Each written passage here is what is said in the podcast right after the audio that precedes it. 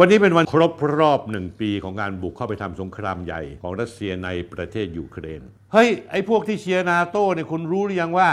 มันคือผู้ก่อการร้าย ระเบิดท่อส่งแก๊ส โดยหัวหน้าผู้ก่อการร้ายก็คือสหรัฐอเมริกา วันนี้เป็นวันศุกร์ที่ 24 กุมภาพันธ์ พุทธศักราช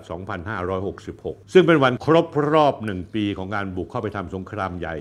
ของรัสเซียในประเทศยูเครน เมื่อปลายสัปดาห์ที่แล้วท่านผู้ชมครับในยุโรปมีการประชุมด้านความมั่นคงที่สำคัญ คือการประชุมความมั่นคงมิวนิกครั้งที่ 59 จัดขึ้นระหว่างวันที่ 17ถึง19 กุมภาพันธ์ที่เมืองมิวนิกประเทศเยอรมนีท่ามกลางความกังวลปัญหาความเสี่ยงต่อสงครามใหญ่ในช่วงฤดูใบไม้ผลิที่รัสเซียและยูเครนจะเริ่มปฏิบัติการเตรียมรบหลังจาก ครบรอบหนึ่งหนึ่งปีที่รัสเซียบุกยูเครน หลังจากการประชุมเสร็จเพียงวันเดียว ปรากฏว่าในวันจันทร์ที่ 20 กุมภาพันธ์ท่านผู้ชมครับ ประธานาธิบดีโจไบเดนของสหรัฐ ได้แอบเดินทางไปเยือนโปแลนด์และยูเครนแบบเซอร์ไพรส์ชาวสหรัฐ โดยไบเดนเดินทางไปยังกรุงเคียฟ เป็นครั้งแรกตั้งแต่สงครามประทุขึ้น โดยเข้าถึงกรุงเคียฟโดยรถไฟแต่เดินทางไปแบบ กล้ากล้ากลัวกลัวทำไมผมถึงบอกว่าเป็นการเดินทางไปแบบกล้ากล้ากลัวกลัว เนื่องจากก่อนเดินทางไปยูเครนนั้นนายไบเดนซึ่งกลัวตายอย่างแน่นอนที่สุดแต่อยากที่จะไปโผล่หน้า เพื่อที่จะให้เซเลนสกี้ต้องเป็นหน่วยกล้าตายยอมตายให้กับไบเดนและยอมตายให้กับอเมริกาโดยไม่สนใจว่าประชาชนชาวยูเครนจะล้มหายตายจากอย่างไรนายไบเดนก็เลยให้ทางเจ้าหน้าที่ต่อสายด่วน แจ้งมาทางกรุงเครมลิน โดยนายวลาดิเมียร์ปูตินผู้นำรัสเซียว่า เขาจะเดินทางไปเยือนกรุงเคียฟนะ เมืองหลวงยูเครน ขอร้องให้รัสเซีย อย่าโจมตียิงขีปนาวุธใส่กระบวนรถไฟ โอ้โหนี่รังแกเขาส่งอาวุธมาให้เขา แล้วยังจะไปโผล่หน้าเพื่อให้กำลังใจ แล้วก็มาตลดตวแหลอีกว่าจะไปเพื่อที่จะหาทางลดความขัดแย้ง แต่จริง ๆ แล้วไปเพื่อเพิ่มความขัดแย้งมากกว่า เพราะฉะนั้นแล้วเนี่ยรถไฟรถยนต์คณะผู้นำสหรัฐ จากโปแลนด์เข้าพรมแดนไปยูเครน ใช้เวลาเดินทางหลายชั่วโมง อาจจะตกเป็นเป้าหรือลูกหลงก็ได้ ถ้าไม่เคลียร์เรื่องนี้ก่อน ปรากฏว่านายดิมิทรี เมดเวเดฟ ประธานสภาความมั่นคงแห่งชาติรัสเซีย เขายืนยันความปลอดภัยให้ไบเดน เขาอ้างว่างี้ชายแก่ที่มาจากฝั่งตรงข้ามมหาสมุทรขณะนำคณะไปขายอาวุธในยูเครน ที่สามารถทำกำไรกับอุตสาหกรรมทางทหารในบรรดาประเทศ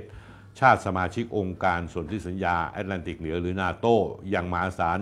จนเรียกได้ว่าผลิตกันไม่ทัน ส่วนข่าว CBS ในอเมริกาของอเมริกาเอง ก็ระบุว่าทำเนียบขาวได้แจ้งกับทางรัสเซียก่อนการเดินทาง การไปยูเครนครั้งนี้ในโจไบเดน เพื่อจุดประสงค์ในการลดความขัดแย้ง ความลับถูกเปิดออกมานี่ทำให้เราเห็นท่าแท้ของอเมริกาเลย เสียทรงหมดประธานดีอเมริกา อยากจะไปแต่ก็กลัวตาย ถ้าแน่จริงต้องไปโดยที่แจ้งให้ฟ้าเราจะไปแล้วนะ เพราะฉะนั้นแล้ว ถ้าคุณจะยิงก็ยิงมาเลย ผมไม่กลัวคุณอะไรทำนองนี้แต่ไม่ใช่ ก็คือจริง ๆ แล้วนั่นคือสันดานที่แท้จริงของอเมริกา เอาตัวรอดก่อน แล้วหลังจากเขากลับไปแล้ว แล้วก็ให้รัสเซียเข่นฆ่าเซเลนสกี้ต่อไป แล้วตัวเองก็กระพือโหมโรง ให้เซเลนสกี้สู้จนตัวตาย สู้จนคนยูเครนคนสุดท้ายต้องสูญหายไปจากโลกนี้ เมื่อผู้นำสหรัฐไปถึงกรุงเคียฟ มีไซเรนเตือนภัยโจมตีทางอากาศดังไปทั่วเลย ผู้นำสหรัฐ ปรากฏว่าตรงกันข้ามกับสิ่งที่สำนักข่าว CBS รายงานว่า จุดประสงค์ไปในครั้งนี้เพื่อลดความขัดแย้ง ผู้นำสหรัฐกลับไปถึงแล้ว ยืนยันว่าสหรัฐจะยืนเคียงข้างชาวยูเครนเสมอ ไม่ต้องเกรงกลัวอะไรอีกนายไบเดนยืนยันว่าอเมริกายืนเคียงข้างยูเครน นานตราบเท่าที่จำเป็น และเตรียมมอบสนับสนุนเงินสนับสนุนทางทหารให้อีก 500 ล้านดอลลาร์ 17,200 ล้านบาท ปัจจุบันนี้ท่านผู้ชมครับวอชิงตันอเมริกาเป็นประเทศผู้สนับสนุนด้านอาวุธรายใหญ่ที่สุดของยูเครนไบเดนพูดอย่างนี้ครับเขาว่าผมจะประกาศการส่งมอบอุปกรณ์สำคัญเพิ่ม เช่น กระสุนปืนใหญ่ ระบบต่อต้านรถถังเรดาร์ สอดแนมทางอากาศ เพื่อช่วยปกป้องประชาชนชาวยูเครนจากการทิ้งระเบิดทางอากาศ เรามาดูตัวเลขนิดหนึ่งซึ่งท่านผู้ชมอาจจะบางคนอาจจะไม่ได้ดู สงครามยูเครนเนี่ยผลานงบชาติตะวันตกไปทั้งหมดเท่าไหร่แล้วรู้ไหมท่านผู้ชม คิดเป็นเงินบาทก็ 4.4 ล้านล้านบาท มันเป็นรายงานจากสถาบันคิวเพื่อเศรษฐกิจโลก ซึ่งเป็นองค์กรอิสระในยุโรป ระบุว่าชาติตะวันตกให้การสนับสนุนยูเครนในการทำสงครามกับรัสเซีย ไปแล้วกว่า 1 2 0 0 0 0 ล้านเหรียญสหรัฐ คิดเป็นเงินไทยราว 4.4 ล้านล้านบาท ถ้าคิดเป็นเปอร์เซ็นต์ของ GDP ของยูเครนก็เสร็จ2ส่วน3นะซึ่งยูเครนมี GDP ต่อปีประมาณ 2 แสนล้านเหรียญสหรัฐหรือราว 6.92 ล้านล้านบาท ในจำนวนเงินสนับสนุนเหล่านี้ 3 ใน 4 เป็นการสนับสนุนด้านอาวุธยุโทโธปกรณ์ ซึ่งแน่นอนที่สุดเพื่อการรบยูเครนต้องเป็นหนี้ชาติตะวันตก นั่นคือการเซ็นสัญญาให้เป็นหนี้ค่อยส่งอาวุธให้สหรัฐเป็นประเทศที่ให้การสนับสนุนยูเครนด้านอาวุธมากที่สุด ให้ไปประมาณ 55,000 ล้านเหรียญสหรัฐ หรือราว 1.9 ล้านล้านบาท รองลงมาคือสหภาพยุโรป ให้อาวุธสนับสนุนไปแล้ว 48,000 ล้านเหรียญสหรัฐหรือ 1.66 ล้านบาทแล้วท่านผู้ชมรู้ไหมครับว่าเหตุการณ์อันหนึ่งซึ่งมันเกิดขึ้นในอาทิตย์ที่แล้ว หรือ 2 อาทิตย์ที่แล้วท่านผู้ชมที่ไม่ได้ติดตามข่าวก็ให้รับทราบด้วย วิกฤตกระสุนปืนใหญ่หมด ชาติตะวันตกผลิตไม่ทันที่ยูเครนใช้นายโจไบเดนมาเนี่ยเดินหน้าไปถึงขั้นศึกปืนใหญ่ที่ยูเครนอาศัยปืนใหญ่วิถีโค้ง ที่เขาเรียกว่า howitzer ของอเมริกาลำกล้องประมาณ 155มิลลิเมตรถึงแม้จะมีประสิทธิภาพสูงและมีความแม่นยำมากกว่าปืนใหญ่รัสเซีย แต่ยูเครนได้มาฟรี ยูเครนก็เลยใช้อย่างเต็มที่เลย ยิงกระสุนวันละ 4,000 ถึง 7,000 นัดทำให้อเมริกาต้องขยายกำลังผลิตกระสุนปืนใหญ่ได้ระดับ 70,000 นัดต่อเดือน จึงจะเพียงพอ แต่การขยายกำลังผลิตกระสุนดังกล่าวต้องใช้เวลาอีกปีหนึ่งหรือปีครึ่ง ซึ่งจะไม่ทันการสำหรับ การรับมือการบุกครั้งใหม่ของรัสเซีย ขณะที่ฝั่งทางยุโรปนั้นพลเอกเยนสโตเลนเบิร์กเลขาธิการนาโตก็ออกมายืนยันยอมรับว่า ยูเครนใช้กระสุนหมดเร็วกว่าชาติพันธมิตรสามารถจะผลิตได้ มีปืนแต่ไม่มีกระสุนแล้วตอนนี้ท่านเลขาสโตเลนเบิร์กนาโตบอกว่าสงครามยูเครนมีการใช้กระสุนจำนวนมหาศาล อัตราใช้กระสุนของยูเครนนั้นสูงกว่ากำลังการผลิต ในปัจจุบันหลายเท่า แล้วทำให้อุตสาหกรรมการป้องกันประเทศของเราตกอยู่ภายใต้ความตึงเครียด เราจำเป็นต้องเพิ่มการผลิต และเพิ่มการลงทุนในกำลังการผลิต ยังไม่พอนะฮะยังกล่าวคุยโวโอ้อวดต่อว่านาโตจะยืนหยัดร่วมกับยูเครนจนสุดทาง ภาษาอังกฤษเขาเรียกว่า NATO stands with Ukraine for as long as it takes ผมฟังแค่นี้ขอออกนอกเรื่องนิดหนึ่งเซเลนสกี้นี่ผมไม่รู้ว่าเป็นคนบาป มาจากชาติไหนเนี่ยมาจากโลกภพไหนก็ตามเนี่ยเป็นคนบาปของยูเครนจริง ๆ คนที่ตายในยูเครน เพราะความที่ตัวเองรับใช้อเมริกา แล้วตัวเองต้องการเป็นเครื่องมือของอเมริกาในการทำลายรัสเซียนั้น เส้นสังเวยการกระทำของเซเลนสกี้ซึ่งเป็นเครื่องไม้เครื่องมือของอเมริกาอย่างเต็มที่ ตอนนี้เนี่ยกองกำลังยูเครนใช้อาวุธปืนใหญ่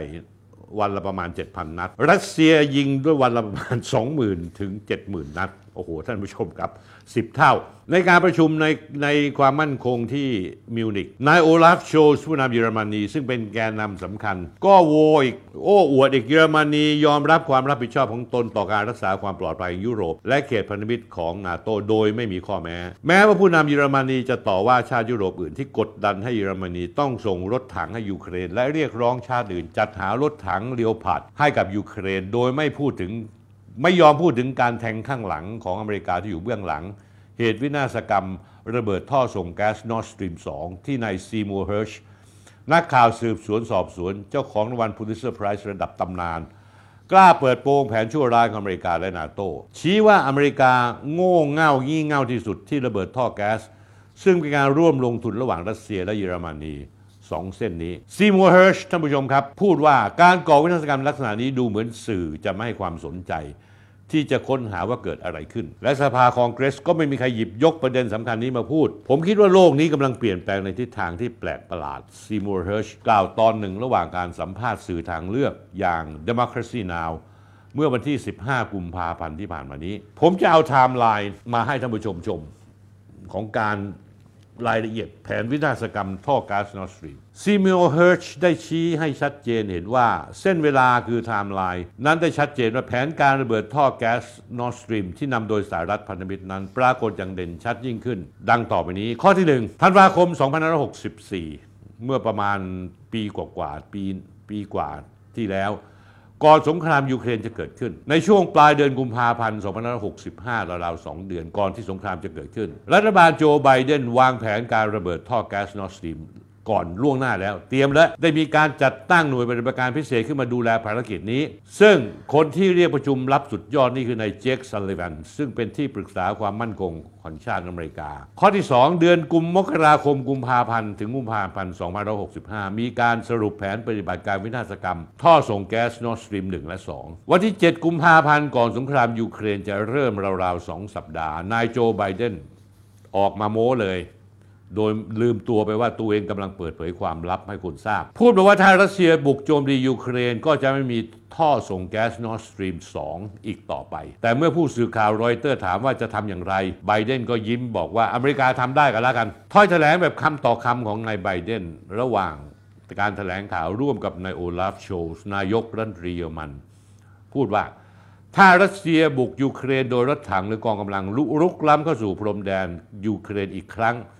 ก็จะไม่มี Nord Stream 2 อีกต่อไป เราจะยุติการใช้งานท่อส่งแก๊สดังกล่าว ภาษาอังกฤษเขาเรียกว่า we will bring an end to it ให้มันจบสิ้น สำนักข่าวรอยเตอร์มีผู้สื่อข่าวผู้หญิงคนหนึ่ง ชื่ออันเดรียชาลาว พูดว่าผู้นำสหรัฐจะยุติโครงการ Nord Stream ได้อย่างไร ในเมื่อโครงการนี้อยู่ภายใต้การควบคุมของเยอรมนีไบเดนตอบว่า we will I promise you we will able to do it แปลเป็นไทยคือเราจัดการมันได้ ผมให้คำมั่นสัญญาว่าเราสามารถจะทำได้ ต่อมามีนาคมถัดไปอีกเดือนหนึ่ง หลังสงครามยูเครนเกิดขึ้น อเมริกาได้มีการแจ้งแผนการและจุดที่วางระเบิดท่อก๊าซให้กับทางการนอร์เวย์ทราบ และมีการฝึกซ้อมทีมปฏิบัติการลับนี่ที่ศูนย์การฝึก The Naval Diving and Salvage Training ที่เมืองปานามาบีชมลรัฐฟลอริดา พร้อมคัดเลือกเจ้าหน้าที่ผู้จะร่วมปฏิบัติการ ข้อที่ 5 ต่อมามาเดือนมิถุนายน 2565 ราว 4 เดือนภายหลังสงครามยูเครนได้ปะทุขึ้น หน่วยนักรบประดาน้ำกองทัพเรืออเมริกาได้นำระเบิด C4 หลายลูกไปติดตั้งบนท่อแก๊สใต้ทะเลระหว่างการซ้อมรบบาลท็อป 2 22 ขององค์กรนาโตในทะเลบอลติก ก็คือว่ามีการจัดการซ้อมรบ เพื่อเป็นฉากกำบังในการที่ไปวางระเบิด ซึ่งจัดการซ้อมรบวันที่ 17 มิถุนายน 2565 ท่านผู้ชมครับอีก 3 เดือนต่อมาวันที่ 26 กันยายน 2565 ระเบิดได้ถูกจุดชนวนแบบไร้สายผ่านตัวส่งสัญญาณ ที่ติดอยู่กับทุ่นโซน่าที่หย่อนลงไปในทะเล โดยเครื่องบินลาดตระเวน รุ่น P8 ของกองกองทัพเรือนอร์เวย์ข้อที่ 7 มี 4 ประเทศที่ร่วมรับทราบและมีส่วนปฏิบัติการก่อการร้ายแบบนี้ ประดกประกอบด้วยอเมริกา นอร์เวย์ สวีเดน และก็เดนมาร์กที่น่าสนใจท่านผู้ชมครับ พวกนี้เป็นสมาชิกนาโต้ทั้งนั้น ที่ผมเล่าให้ฟังเนี่ยในการรายการคุดทุเรื่องสนธิเมื่อวันศุกร์ที่แล้ว ผมบอกแล้วว่ามีการก่อวินาศกรรมท่อก๊าซนอร์สตรีมนี้เป็นเรื่องที่ใหญ่ระดับโลก เพราะนี่คือการก่อการร้ายที่สำคัญที่สุด เป็นการก่อการร้ายที่พิสูจน์ได้ว่าเกิดจากอเมริกา แล้วที่เจ็บปวดที่สุดสำหรับชาวยุโรป และเยอรมนีซึ่งคงรู้สึกแต่ไม่กล้าพูดอะไร ที่โดนแทงข้างหลัง เพราะว่ากลายเป็นว่าประเทศในนาโต้ร่วมอเมริกามาเป็นคนระเบิดท่อท่อแก๊สส่งแก๊สนอร์สตรีม1และ 2 ซึ่งเป็นการลงทุนร่วมระหว่างเยอรมนีและก็อเมริกาและและแล้วก็รัสเซียท่านผู้ชมไม่สังเกตหรือว่า เหตุการณ์หลายเรื่องที่เกิดขึ้นอย่างเช่นบอลลูนของจีนที่อเมริกาปั่นให้ผู้คนและสื่อทั่วไปเป็นเวลาหลายสัปดาห์นั้น เขาปั่นเพื่ออะไร รวมทั้งวัตถุที่ไม่ปรากฏสัญชาติ ที่บินเข้ามาในแคนาดาและอเมริกา โอ้ยปั่นกันจนกระทั่งคนอเมริกาตื่นตระหนกตกใจไปหมด ทั้งหมดนี้ทำเพื่อกลบกระแสรายงานข่าว เจาะเรื่องระเบิดท่อก๊าซนอร์สตรีมชิ้นนี้ของซีมัวร์ เฮิร์ช ท่านผู้ชมที่เชียร์อเมริกาอยู่ท่านตื่นได้สักทีละอเมริกาเป็นประเทศที่ก่อการร้ายเอง สนับสนุนให้คนอื่นก่อการร้าย แอบเอาเงินเอาทองอาวุธสนับสนุนผู้ก่อการร้าย เพื่อให้แต่ละ ภูมิภาคเนี่ยมันวุ่นวาย ไม่มีอะไรน่าสงสัยต่อไปแล้ว ตอนนี้ยืนยันได้ว่ากลุ่มไอซิสที่ปรากฏอยู่ในตะวันออกกลางนั้น คนที่หนุนหลังคือกลุ่มนาโตและอเมริกา เพื่อให้ตะวันออกกลางนั้นไม่มีความสงบ ผลที่ตามมาของการวินาศกรรมท่อแก๊สนอร์สตรีมอเมริกา ด้วยความร่วมมือกับประเทศยุโรปอีก 3 ชาติ และพันธมิตรนาโตคืออะไรซีมัวร์ เฮิร์ชเขาพูดอย่างนี้ท่านผู้ชมครับ ผลที่ตามมาทางการเมืองสำหรับเรานั้นมหาศาลมาก และเขาบอกว่าสำหรับยุโรปนั้นน่ากลัวเป็นอย่างยิ่ง และโหมกระพือความคิดที่ว่าพวกเขาสามารถพึ่งพิงอเมริกาได้สิ้นเชิงหรือไม่ แม้แต่ในยามวิกฤตก็ยังให้อเมริกามาแทงข้างหลังเขาเฮิร์ชซีมัวร์ เฮิร์ชชี้ว่าพวกเจ้าหน้าที่อเมริกามองมาช้านานแล้วว่า ทางเลือกพลังงานราคาถูกสำหรับยุโรปนั้น เป็นภัยที่คุกคาม และวอชิงตันต้องการโดดเดี่ยว รัสเซียมาตลอด เพื่อขัดขวางไม่ให้มอสโกขายน้ำมันและก๊าซแก่ EU เพราะว่า โจไบเดนรัฐบาลอเมริกาหวั่นเกรงว่ายุโรปจะตีตัวออกจากความขัดแย้งทางยูเครน พวกเขาจึงจำเป็นต้องหาทางกดดัน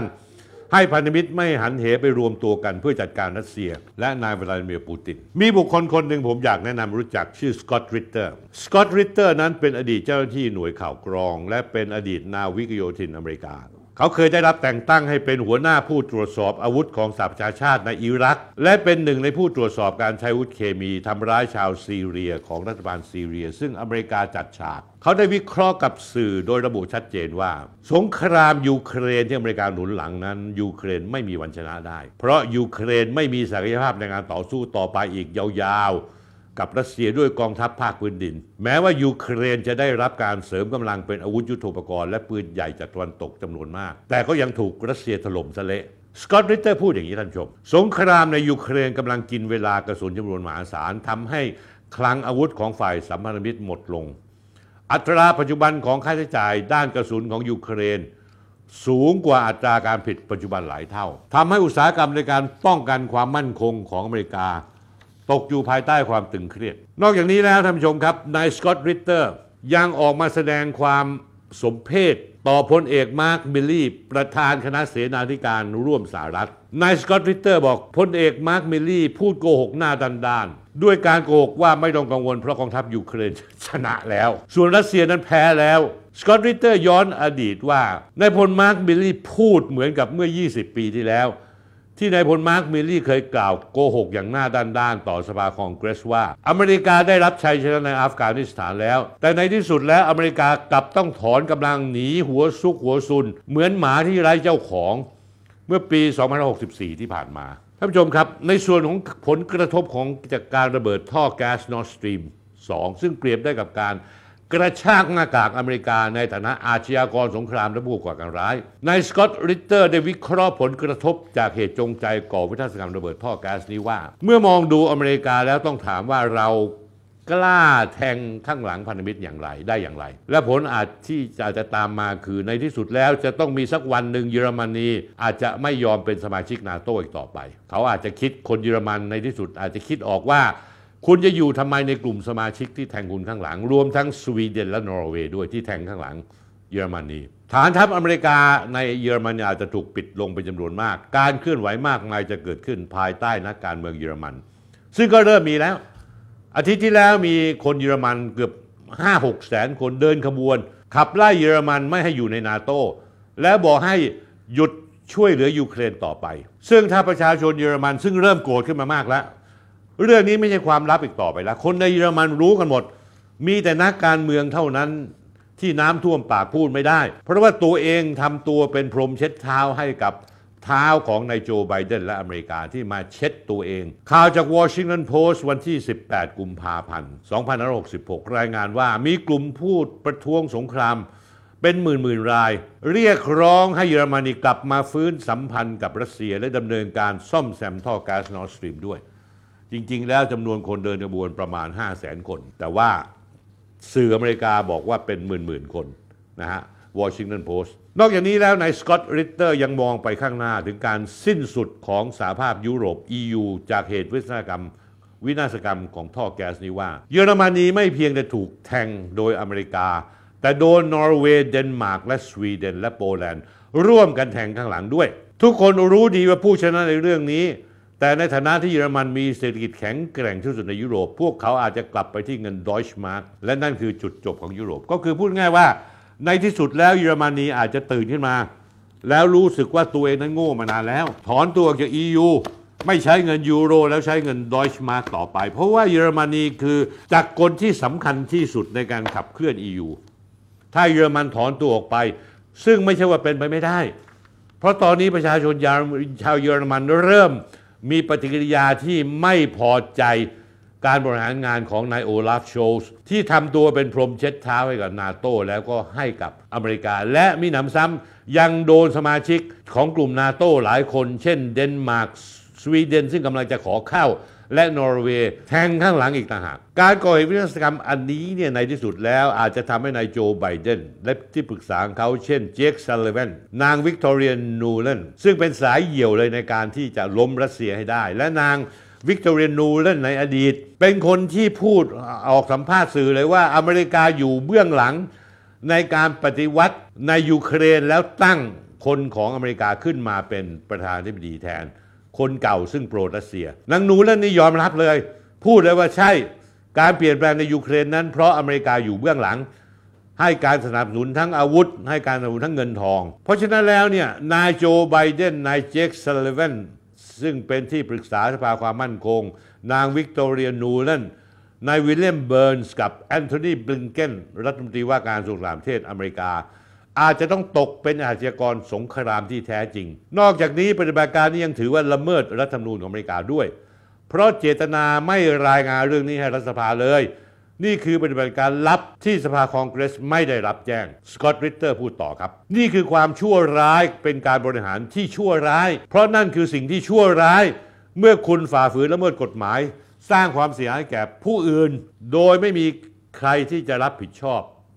โดยปราศจากความชอบธรรม ความถูกต้องทางกฎหมาย และเป้าหมายที่นี่คือการนำภัยอันตรายมาสู่คนอเมริกา ที่น่าสนใจก็ตามมาตรา 5 ของนาโตสนธิญานาโตระบุชัดเจน เมื่อสมาชิกนาโตชาติใดชาติหนึ่งถูกโจมตีก็เหมือนว่าสมาชิกนาโตทั้งหมด ซึ่งปัจจุบันมี 26 ประเทศ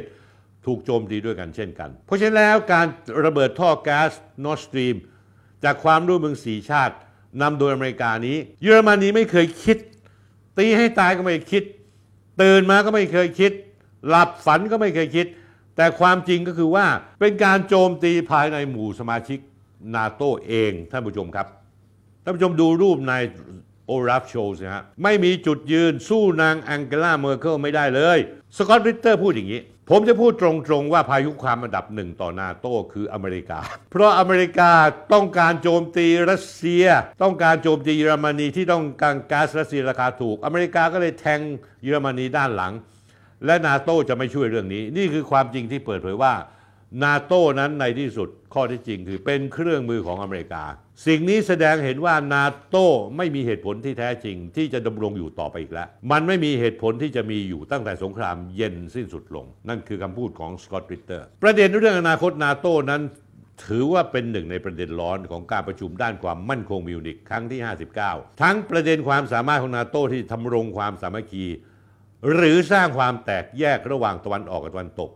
รวมทั้งการขยายตัวนาโต้ที่ใช้สวีเดนและฟินแลนด์ เข้าร่วมเป็นชาติสมาชิก แต่ไม่มีเรื่องพิจารณาการขอสมัครเข้าร่วมนาโต้ของยูเครน ซึ่งขอความช่วยเหลือทางทหารเพิ่มเติมรอบใหม่จากชาติพันธมิตรและอเมริกาอีก หนังสือพิมพ์เยอรมนี DW วิเคราะห์ว่าในบรรดาผู้นำโลกอาจไม่เห็นด้วยในหลายประเด็น แต่แน่นอน ส่วนใหญ่จะตกลงกันว่าโลกกำลังก้าวย่างไปสู่ทศวรรษที่สำคัญในการปรับ ปรุงและก็เปลี่ยนระเบียบโลกใหม่แล้วท่านผู้ชมครับ ณวันนี้ความสัมพันธ์นาโต้มีความสุ่มเสี่ยงอย่างยิ่ง ว่าจะกลายเป็นแก้วร้าวที่กำลังจะแตกละเอียด เพราะสุดท้ายกลายเป็นว่าสหรัฐอเมริกากับเป็นผู้ที่ประพฤติตัวเป็นภัยคุกคามความมั่นคง และผลประโยชน์ของชาติที่ขัดแย้งไม่ลงตัวนั่นเอง โดยประเด็นที่สำคัญคือความกลัวองอเมริกาที่ว่าชาติยุโรปจะละทิ้งสถานะของการเป็นหุ่นเชิด ไม่ยอมเป็นเบี้ยอเมริกาอีกต่อไป แล้วก็เป็นเป้าหมายอเมริกาที่จะทำให้ยุโรปวุ่นวาย และให้ยุโรปแตกสลายเป็นเสียงเสียงจากความขาดความสามัคคี และทำให้อเมริกาสามารถจะครอบงำยุโรป เรียกว่าสั่งให้หันซ้ายก็หันซ้าย สั่งให้หันขวาและหันขวาท่านผู้ชมครับ เฉพาะเรื่องนี้ผมจะมีข้อคิดนิดหนึ่งท่านผู้ชมจำได้หรือเปล่า ในยุคที่พวกม็อบ3นิ้วเนี่ยละเมิดมาตรา 112 แล้วถูกดำเนินคดี ไม่ว่าจะเป็นคุณธนาธรก็ตาม หรือคุณเปียบุตรก็ตาม ท่านผู้ชมจำได้ไหมมีไอ้ฝรั่งตาน้ำข้าวหัวสีทอง ที่อ้างตัวเองว่าเป็นทูตมาจากสารทูตของ EU เดินทางไปที่โรงพักแต่โรงพักแล้วไปกดดันตำรวจ ยุคนั้นเนี่ยทั้งพักก้าวไกล ทั้งธนาธรทั้งพิธาลิ้มเจริญรัตน์ทั้งช่อนะฮะพรรณิการ์วานิชโน่นนี่นั่น พากันเชียร์นาโต้เฮ้ย ไอ้พวกที่เชียร์นาโต้เนี่ยคุณรู้หรือยังว่า ไอ้ทูต EU เนี่ยสวีเดนเดนมาร์กนอร์เวย์เนี่ย มันคือผู้ก่อการร้าย ระเบิดท่อส่งแก๊ส ซึ่งเป็นสมบัติของรัสเซียและสมบัติของเยอรมนีคุณเห็นหรือเปล่า ว่าไอ้พวกนี้เนี่ยดูเหมือนเป็นผู้ดี รักความยุติธรรม รักประชาธิปไตย แต่เนื้อแท้แม่งก็คือผู้ก่อการร้ายนั่นเอง วันนี้พิสูจน์ไปชัดเจนแล้ว คุณจะรักจะชอบรัสเซีย จะรักหรือจะชอบยูเครนไม่สำคัญ ที่สำคัญคือว่าการระเบิดท่อแก๊ส Nord Stream 1และ2เป็นการกระทำของผู้ก่อการร้าย ซึ่งพิสูจน์ออกมาแล้วโดยซีมูร์เฮิร์ชว่าเป็นการกระทำของอเมริกา เดนมาร์ก สวีเดน และก็นอร์เวย์ ให้รู้ไว้ด้วย คนที่เทิดทูนยุโรปหรือคนที่อยู่ในยุโรปมีสามีเป็นคนนอร์เวย์มั่ง สวีเดนมั่ง เดนมาร์กมั่ง